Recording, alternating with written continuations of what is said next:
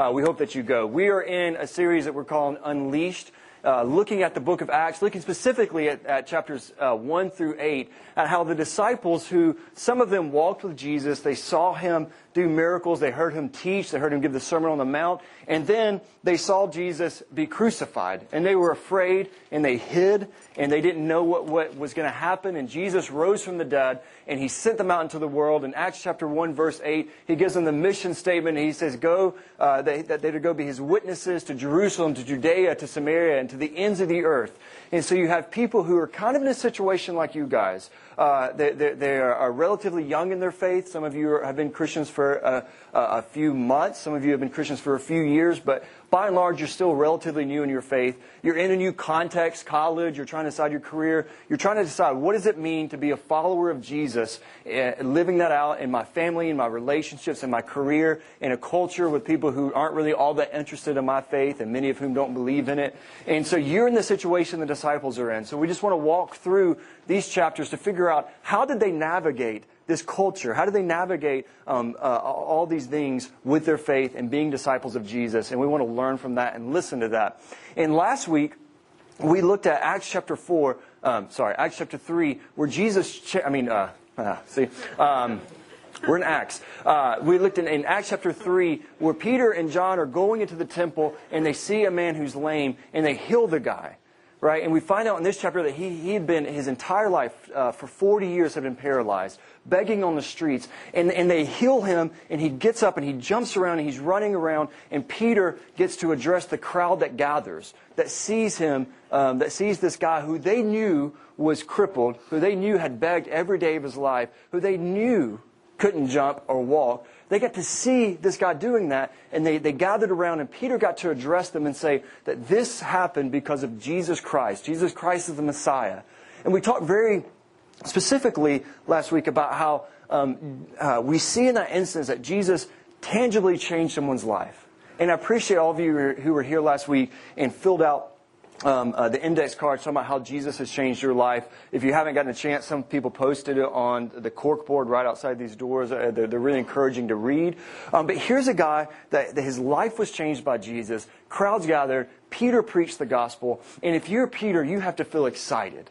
If you're Peter, you have to feel on cloud nine because for the kind of one of the, um, uh, this is maybe his second sermon the first miracle we see him performing in Acts, and, and crowds are gathering, and you're in Jerusalem, and tens of thousands of people are there most of whom do not believe Jesus Christ the Messiah. And all of a sudden, thousands of people are coming to faith because God is working through you to preach and God is working through you to do miracles.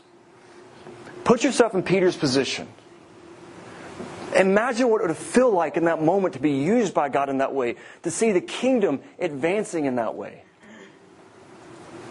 Look at Acts chapter 3, verse 1. Because in the midst of that feeling, in the midst of Peter maybe kind of inwardly, um, Acts chapter 4, I'm sorry. I'm sorry, people. You can leave if you're frustrated with me. I'll close my eyes. I won't even notice. Um, Acts chapter 4, verse 1. After, after this had happened, after you know this excitement, they'd seen this guy healed, they'd seen the crowds gather, the gospel's been preached, and it says in, in, in, verse 1, the priest and the captain of the temple guard. The captain of the temple guard would have been the highest person, right? Next to the chief priest or the high priest, he, he was the most uh, he was the most powerful person in authority in the temple. He was in charge of keeping order. He was in charge of making sure people don't, didn't do things in the temple they weren't supposed to do. Um, and so the priest and the captain of the temple guard and the Sadducees came up to Peter and John while they were speaking to the people. They were greatly disturbed because the apostles were teaching the people, proclaiming in Jesus the resurrection of the dead. They seized Peter and John, and because it was evening, they put them in jail until the next day.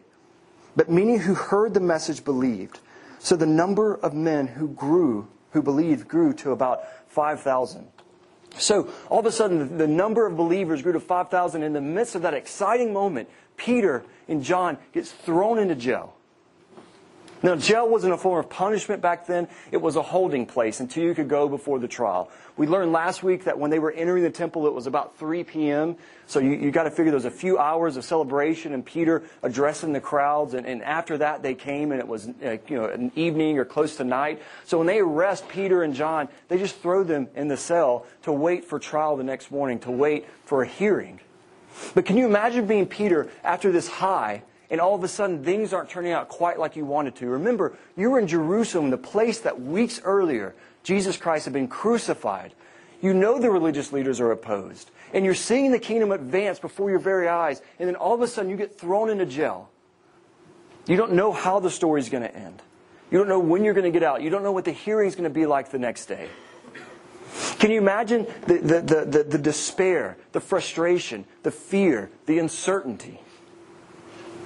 To go from a height and excitement to all of a sudden not knowing what's going to happen.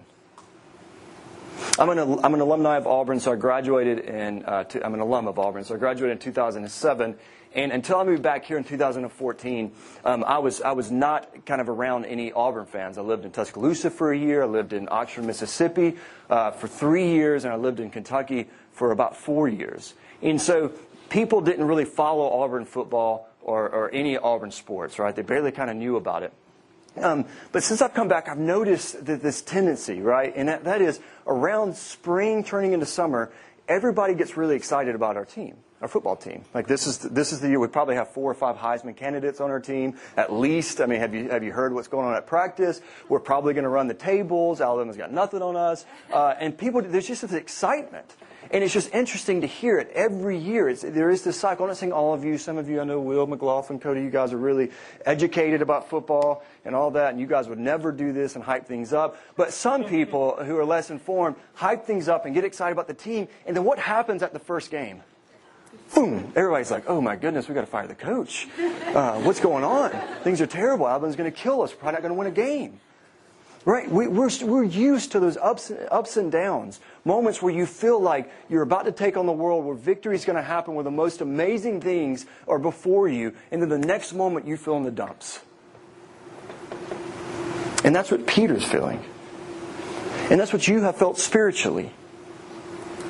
You're a new Christian. You're excited about your Christian family. And then all of a sudden, the very people who are your brothers and sisters in Christ are the people who have hurt you the most. It's Christians who are opposing your discipleship.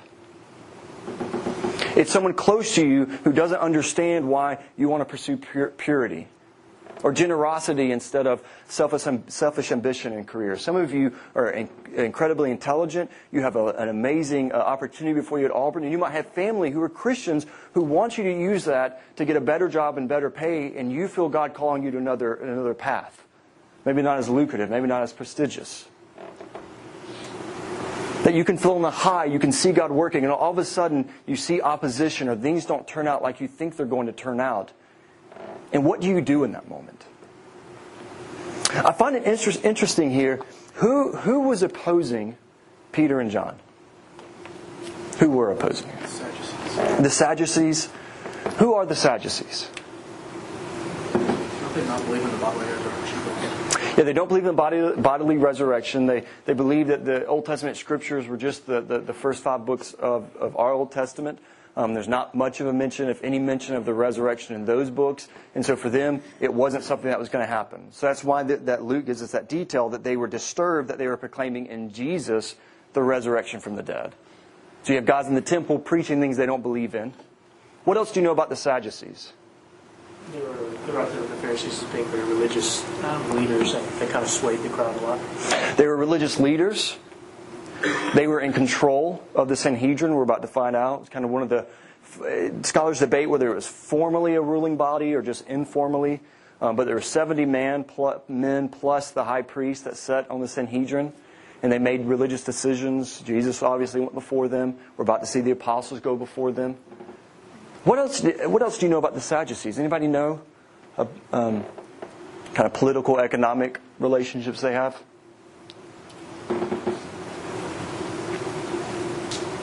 So the Sadducees, um, um, number one, were wealthy.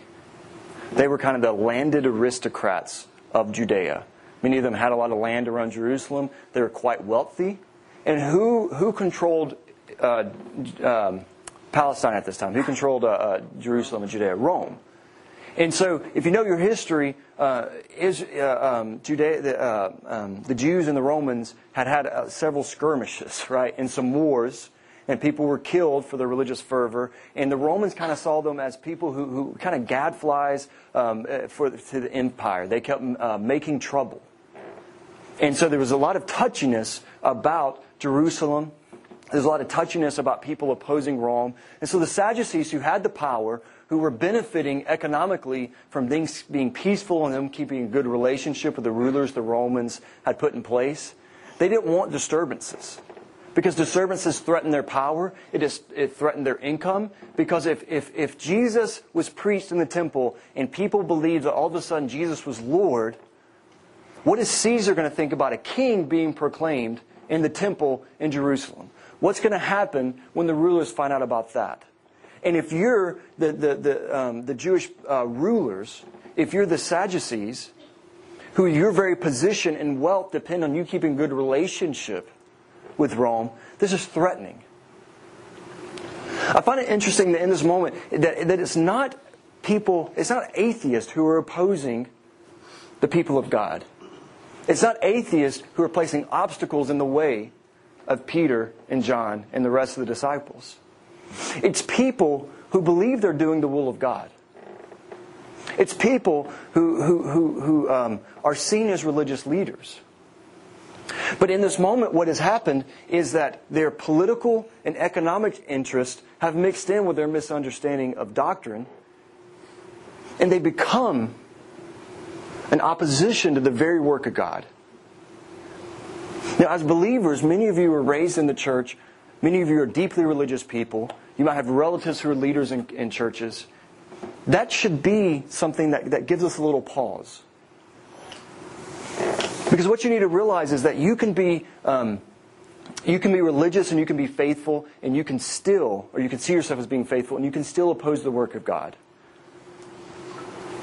Because you can start making compromises in the name of politics or in the name of, of money to kind of keep the peace so that things aren't rocked too much, so that you keep your position or you keep your career kind of safe or you keep your financial um, status safe.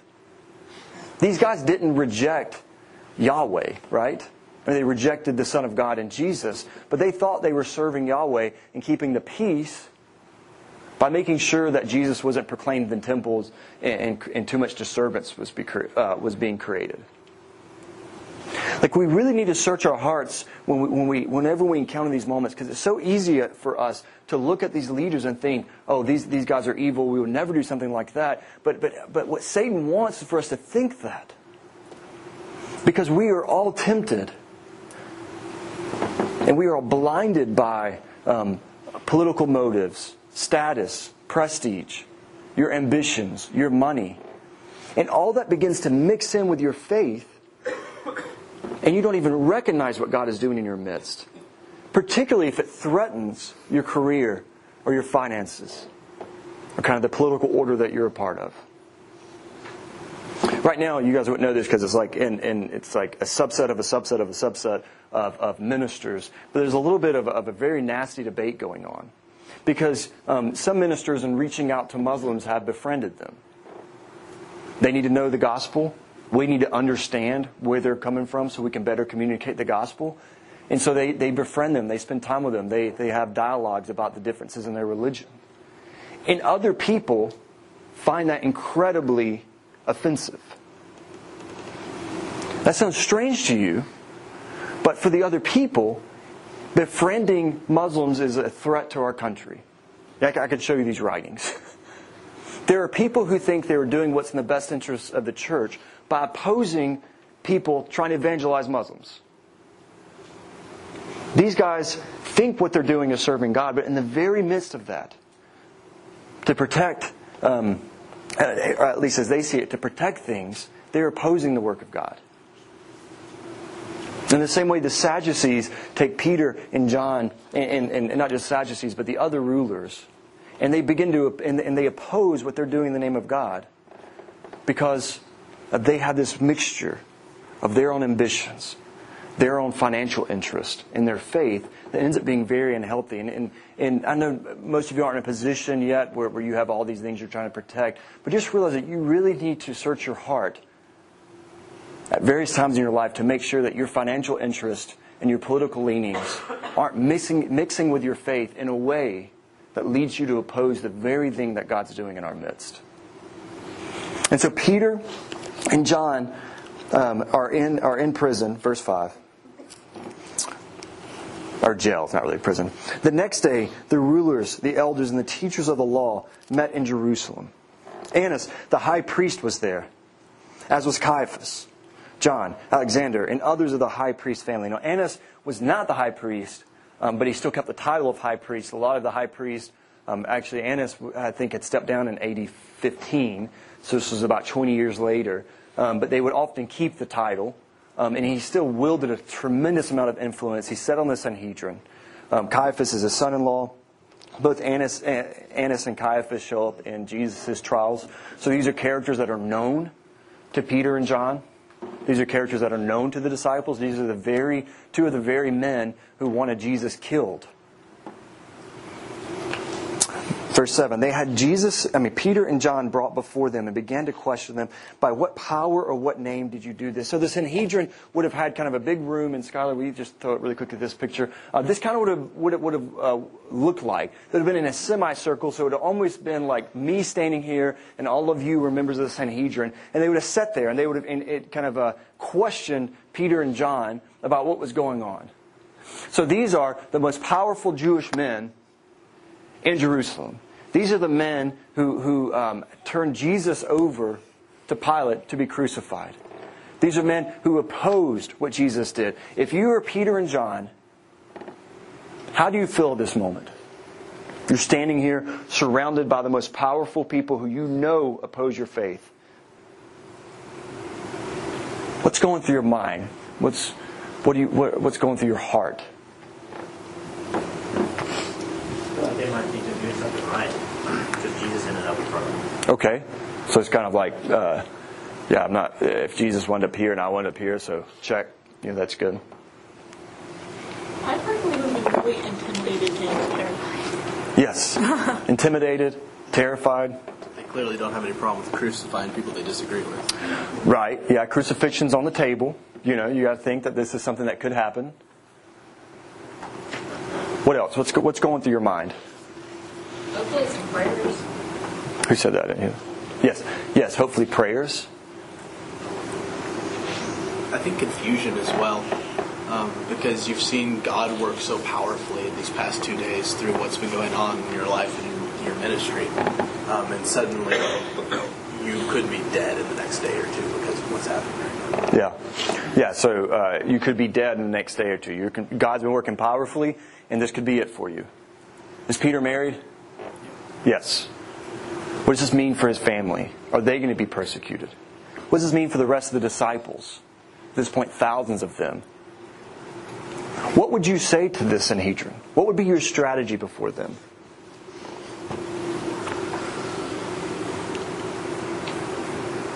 Yes. Uh, my grandmother is a pastor. She has a phrase to say, let go and let God.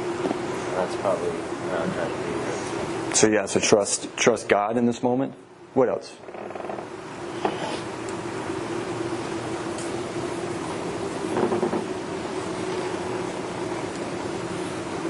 I don't know if I'd be more scared or more angry. So depending on on which one, I mean, I, I could I could get frustrated enough to probably say something to get me killed, or I could see that. probably try and backpedal pretty hard. One or the other. Um,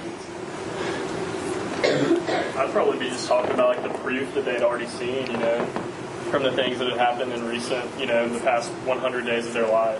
Hmm. I would be like, I mean, this is obvious, you know. yeah. So why are you guys mad? Jesus rose from the dead. We spoke in languages we didn't know. A, a lame person now can walk and jump through the temple. What are you guys upset about? I think I would have this tendency, if I were going into this situation, to start thinking about okay, how do I both be faithful to Jesus and get out of here alive? right? Like, uh, I think I would begin to figure out um, what's the least I could say so that they don't get offended. I'm going to make sure that I don't, I don't deny Christ. But is there a way for me to get out of this situation, a way for me to kind of step back halfway from my faith so that they don't get as angry, so that we can kind of make concessions and they can think everything's kind of hunky dory and I go on? Right? I haven't denied Jesus, but I'm not being crucified. Sounds like a win win. And notice what Peter and John do, because that's just me. I mean, some of you sound more righteous than me, uh, but I'm the minister, so it's probably not true. Uh, but the. Uh, but I, I, really think in that situation, I ought to be finding a way to minimize, not deny my faith, but to minimize my faith. So that I didn't end up being punished, so that my family didn't end up being punished, so that my brothers and sisters in Christ didn't up being thrown out of Jerusalem or worse, killed. And Peter and John stand up, and in verse 8, I promise that we're going to go much more quickly than we have. Um, then Peter, filled with the Holy Spirit, said to them, Rulers and elders of the people, if we are being called to account today for an act of kindness shown to a man who was lame, and are being asked how he was healed, I mean, you kind of get like maybe a little bit of the edge, like, you're upset because a guy was healed. If that's what this is about, okay. Then know this you and all the people of Israel, and this is where he really starts to sweet talk them. It is by the name of Jesus Christ of Nazareth, whom you crucified, right? But whom God raised from the dead, that this man stands before you healed. By the way, don't just picture Peter and John, picture the healed man right there, standing in the semicircle.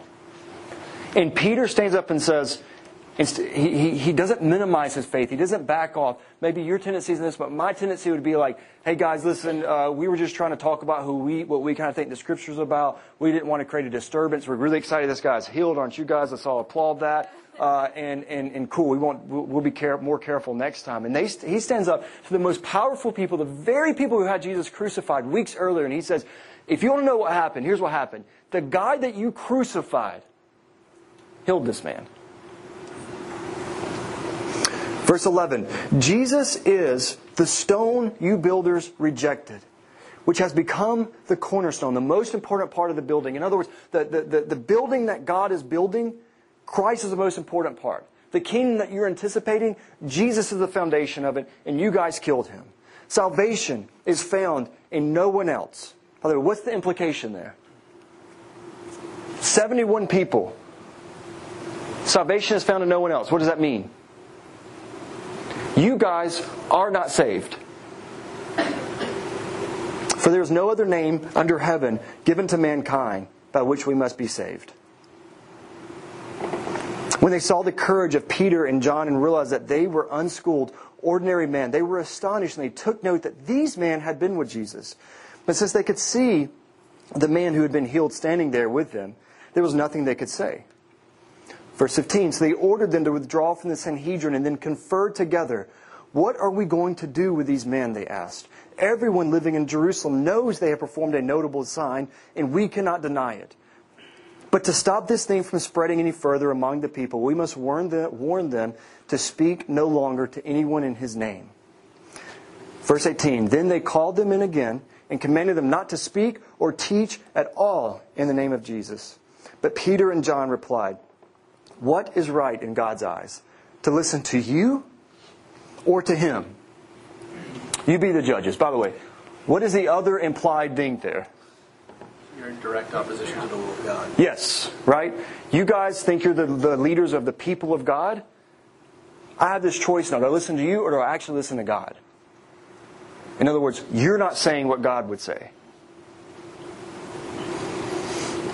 Verse 20, which is on our intramural shirts, um, also my predecessor Jim Brinkerhoff, Mary's husband, um, he is his favorite verse. Um, verse 20, as for us, we cannot help speaking about what we have seen and heard. In other words, if you have seen Jesus change the life of people, if your life has been changed by Jesus, then, then when you're faced in this situation, you can't help but speak what you've seen what's happened to you. Is that true of you, by the way? Is, what's hap- is what God has done in your life and the life of those around you so tangible, so amazing, so glorious that you can't help but speak about it. If you were threatened with punishment, you would say, I'm sorry, there's nothing I can do about this. Verse 21 After further threats, they let them go. They could not decide how to punish them because all the people who were praising God for what had happened, for the man who was miraculously healed was over 40 years old. Notice in this moment, what do they do when they face opposition to the mission of God? What do, what do the disciples do when, when the forces oppose them? People who think they're following the will of God, people who have the ability to turn you over to be killed, people who could take your possessions, persecute your family. What do they do when they're standing before them? They lean further into their faith. We've seen this happen. We can't help speak about it. You guys cannot be saved unless you believe in Jesus. You crucified Jesus.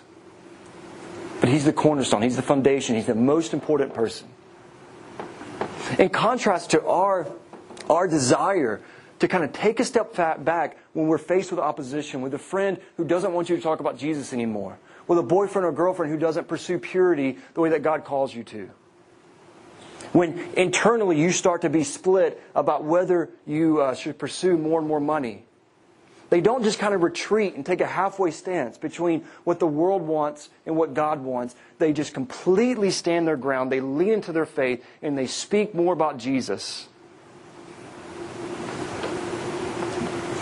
you know these compromises we get into all the time? If you were here in the spring, we, we, we went through First Peter and we talked about what does it look like to be a believer in a marginalized society. And one thing that struck me is that Peter is constantly telling the people just to lean further into your faith. And here's why. I think that our tendency, when we meet any opposition of any kind, even from your own heart, is to find a halfway, kind of halfway point.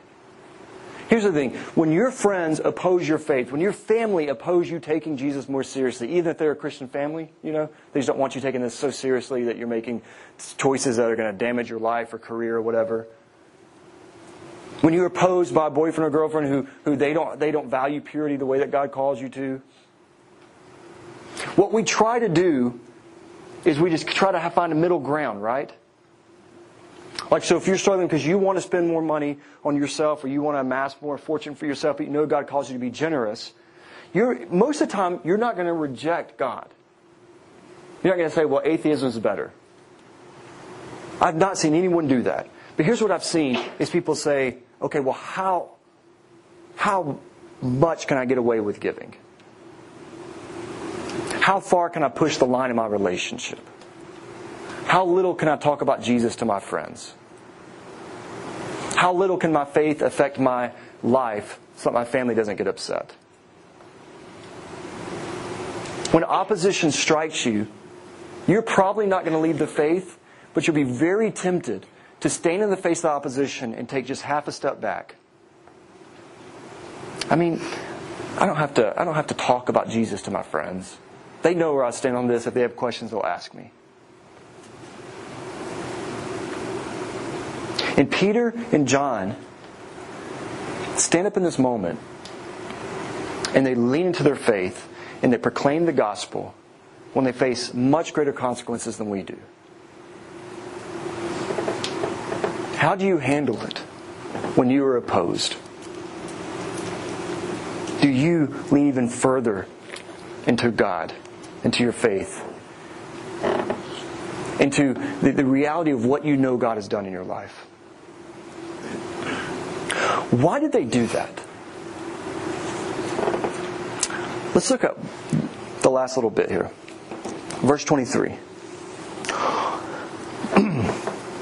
On their release, Peter and John went back to their own people and reported all that the chief priests and the elders had said to them.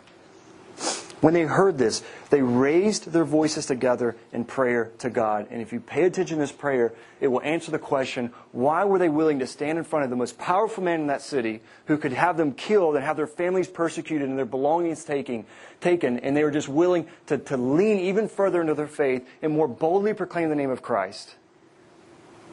It's because, Sovereign Lord, they said, you made the heavens and the earth and the sea and everything in them. You spoke by the Holy Spirit through the mouth of your servant, our father David. Why do the nations rage and the people plot in vain? The kings of the earth rise up and the rulers band together against the Lord and against his anointed one. Creator God, you wrote about this. The rulers banded against us. We stood in front of 71 of them and they opposed the Lord. Verse 27 Indeed, Herod and Pontius Pilate, this is just a part of the prayer, met together with the Gentiles and the people of Israel in the city to conspire against your holy servant Jesus, whom you anointed. They did what your power and will had decided beforehand should happen. Now, Lord, consider their threats and make them go away. That's not what it says, is it? Consider their threats and enable your servants to speak your word with great boldness. Stretch out your hand to heal and perform signs and wonders through the name of your holy servant Jesus. After they prayed, the place where they were meeting was shaken, and they were all filled with the Holy Spirit and spoke the word of God boldly. Why were these men and women able to face this opposition and not back down, but instead leaning to their faith? And this prayer tells you one is that they believe in a powerful God. Who cares if you're in front of a bunch of, uh, of 71 rulers of Jerusalem when the person that you serve, the person who's, the God whose spirit is in you, is the God who created the heavens and the earth? The God who created everything. The God who rescued the people of Israel from enslavement in Egypt. Why would you care about what these 71 people wanted if you know a God of that kind of power is on your side? But notice that it's not just that God created things that showed his power, that the next thing they, they go to is the cross. Jesus Christ was killed. You planned this, Lord. Why do you think that the cross was on their mind in this moment? What was it about the cross that enabled these men to lean into their faith in the, in, in the face of opposition and threats? In a moment in which they were certainly intimidated and certainly frightened confused. Why would the cross come to their mind?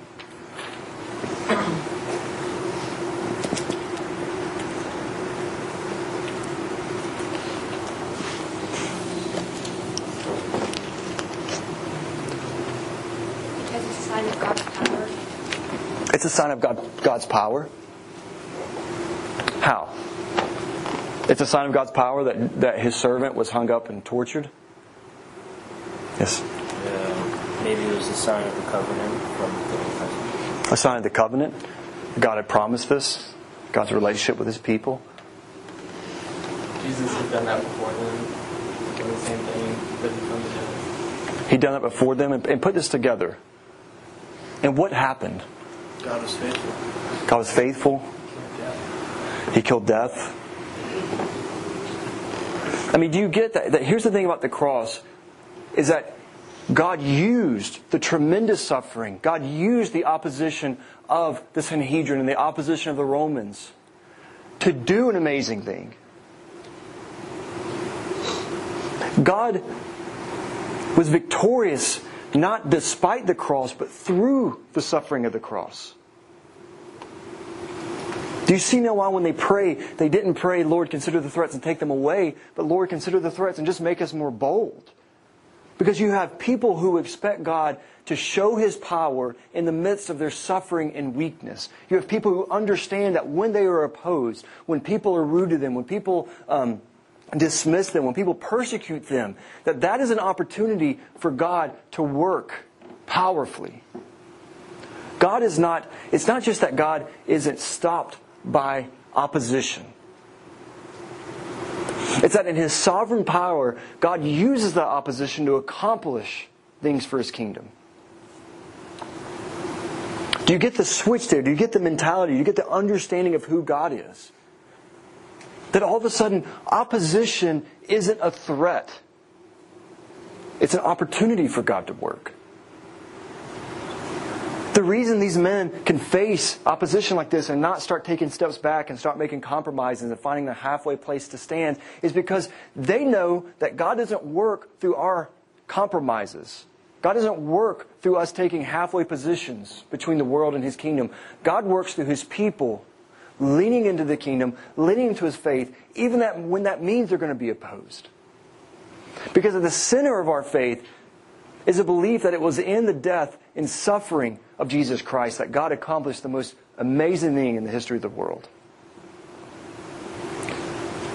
And these men can use that and the understanding of a God to know that just because someone opposes you, just because your family's upset, just because your friends don't like it, just because your boyfriend or girlfriend doesn't like it, just because your heart isn't excited about what God has called you to, doesn't mean that God's defeated. It doesn't mean that God can't work in that situation. It might just mean that God's going to work even more.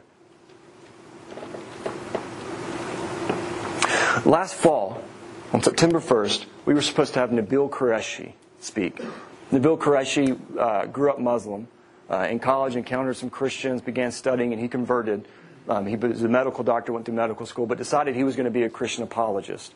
So he would tra- he's travel he would travel the world and speak on why Christianity is true and why he, he came to realize that Islam is not um, uh, uh, uh is not a true religion and why Jesus Christ is the only name in which one can be saved. And uh, several of you helped go put posters up right all over the campus. It was uh, exactly one week before he was supposed to speak. Uh, several ministries were teaming up to make him come, but we were also excited. We rented out a big room.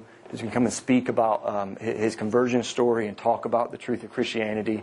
And Nabil Qureshi, who's about my age, um, emailed me uh, actually an hour after people left to, to put up posters. And at the time it was secret. He made it public a few weeks later. But he said, "Could you? Could you? I've got to cancel my talk. Could you not tell people because um, I just got back from the doctor and I was diagnosed with stage four t- stomach cancer." And so he canceled his talk. We emailed just slightly um, about how we were praying for you. We hope you're healed. When you're healed, we hope you come back and speak here. And about three weeks ago, he died. Um, and uh, at 33, I think he was just the beginning of, of, of, of, you know, from a human understanding uh, of beginning to make an impact on the world, being able to speak about Islam, being able to go travel around. He was publishing his second or third book, um, getting his PhD from Cambridge in New Testament studies, so he could be more educated in, in what he knew, what he wanted to speak about. And at the very kind of you know second or th- you know third phase of his ministry, could have had a lifelong ministry. He died of cancer. And um, I was reading an article by one of his friends who went to his funeral and saw his wife and said to her, I'm sorry about your loss. And a woman who had just had buried her husband, a woman who, 30 years old with little kids. By the way, you got to realize that their families aren't Christians. And, and, and, and that a lot of people in the Muslim world who were aware of his illness took that to be a sign that God was cursing him. So this is a woman who's having to sit and read comments constantly that the reason her husband died at 34 of, of stomach cancer, leaving her without a husband and her kids without a father, is because they follow Jesus Christ. And a friend went up and said, I'm sorry about your loss. And her response was, God is still great. In the midst of opposition, she had faith that the God who raised, Jesus, who raised Jesus from the dead and used that to bring his kingdom to this world could use her husband's death to bring more attention to the gospel, more attention to Jesus Christ than maybe his life could have.